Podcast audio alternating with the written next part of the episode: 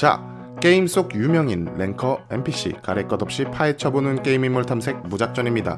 게임은 나이 상관없이 연령 제한만 잘 지킨다면 모두 자유롭게 플레이해도 괜찮다라는 생각입니다. 여러분은 게임을 하다가 만나는 게임 속 동료들의 나이가 최하는 몇 살이었고 최대는 몇 세였나요? 게임은 대부분 10대 청소년들이 많이 한다고 생각하지만 이젠 시대가 예전과는 많이 달라졌죠. 지금은 10대뿐만이 아니라 20대부터 30대, 40대, 50대까지 아니 더 다양한 연령대가 존재하죠. 일본에선 90대 할머니가 게임 유튜버를 하고 계신다니 말이죠.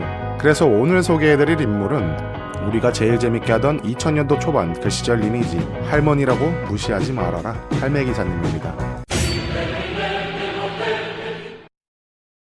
대구광역시 비산동에 살던 1938년생 이순이 할머니, 두 아들과 딸을 둔 세 남매의 어머니. 큰아들이 PC방 운영을 시작하면서 항상 적자에 시달리자 아들의 일을 도와줄 겸 아르바이트 비용이라도 아끼자는 마음으로 세 남매의 어머니는 그렇게 PC방으로 출근을 하게 됩니다. 빨래를 하러 집에 가는 시간 외에는 PC방에 계셨고 그래서 동네 친구분들은 PC방으로 할머니를 찾아오곤 하셨다고 합니다. 한참 PC방에서 일을 하던 와중에 컴퓨터의 앞에 앉아서 초등학생이 하던 게임을 보게 되는데 그게 바로 리니지였고 뒤에서 지켜보던 할머니는 게임이 재밌어 보이자 손자와 함께 리니지를 시작하게 되었다고 합니다. 할머니의 첫 서버는 시드라슈와 린델 두 개의 정보가 있었는데 정확하지 않아서 패스하겠습니다. 처음 캐릭터를 키웠을 땐 기사가 쉽다고 해서 기사를 고르게 되었고 42레벨까지 게임 공부를 하며 키웠으나 해킹을 당해서 윈다우드로 서버를 옮기게 되었고 키우던 캐릭 할매기사의 탄생이 시작되었습니다.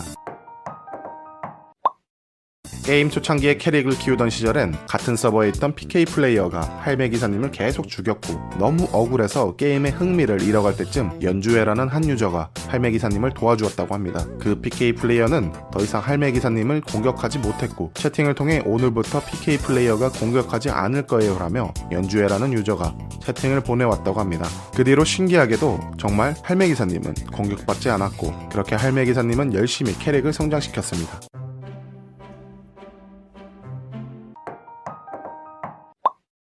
PC방에서 일을 하면서 접수를 받고 밥을 시켜주고 책상을 치워주며 일이 없을 땐 리니지를 하면서 시간을 보냈다고 하는데 밤 10시가 되면 미성년자도 내보내고 얼마 없는 손님들과 조용히 게임을 즐기셨다고 합니다. 새벽엔 너무 졸려서 PC방 구석에 있는 소파에 누워서 4-5시간 정도 잠을 청하면 다시 개운하게 게임을 즐기셨다고 하네요. 하지만 어느 날 문제가 생기게 됩니다. 할매 기사님은 평소처럼 PC방에서 일을 하면서 리니지를 하고 있을 때 미성년자로 보이는 여자아이 2명이 PC방에 들어왔고 게임도 하고 라면도 시켜 먹다가 밤 10시가 되어서 할매 기사님이 내보내려고 말을 걸었는데 그 2명의 여자아이들은 20살이라고 나이를 속였고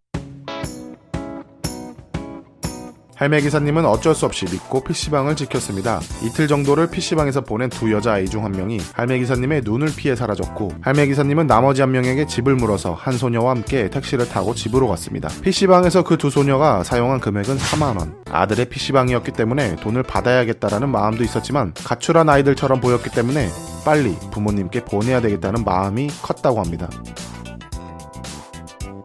소녀의 아버지는 딸을 보자마자 딸의 따귀를 때리기 시작했고 오빠처럼 보이는 사람이 말리는 등 게임비 얘기는 꺼내지도 못하고 그냥 돌아왔다고 합니다. 그러나 그 여학생의 아버지가 미성년자를 이틀 동안 데리고 있었다라는 항목으로 경찰에게 할매 기사님의 PC방을 고발했고 결국 PC방 영업 이틀 정지와 벌금 30만 원을 물었다고 합니다.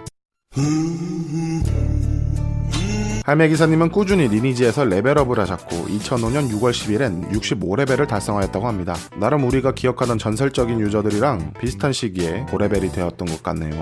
그렇게 연세가 있음에도 불구하고 리니지라는 게임은 할머니에게 또 다른 세상을 보여주었고 제2의 삶을 안겨주게 되었다고 합니다. 게임에서 알게 된 유저들과 친하게 지내며 크리스마스나 명절 때는 리니지 아이템이었던 편지를 통해 서로 안부 인사를 주고받고 할머니 건강하세요라는 메시지와 함께 따뜻한 게임을 즐겼다고 합니다.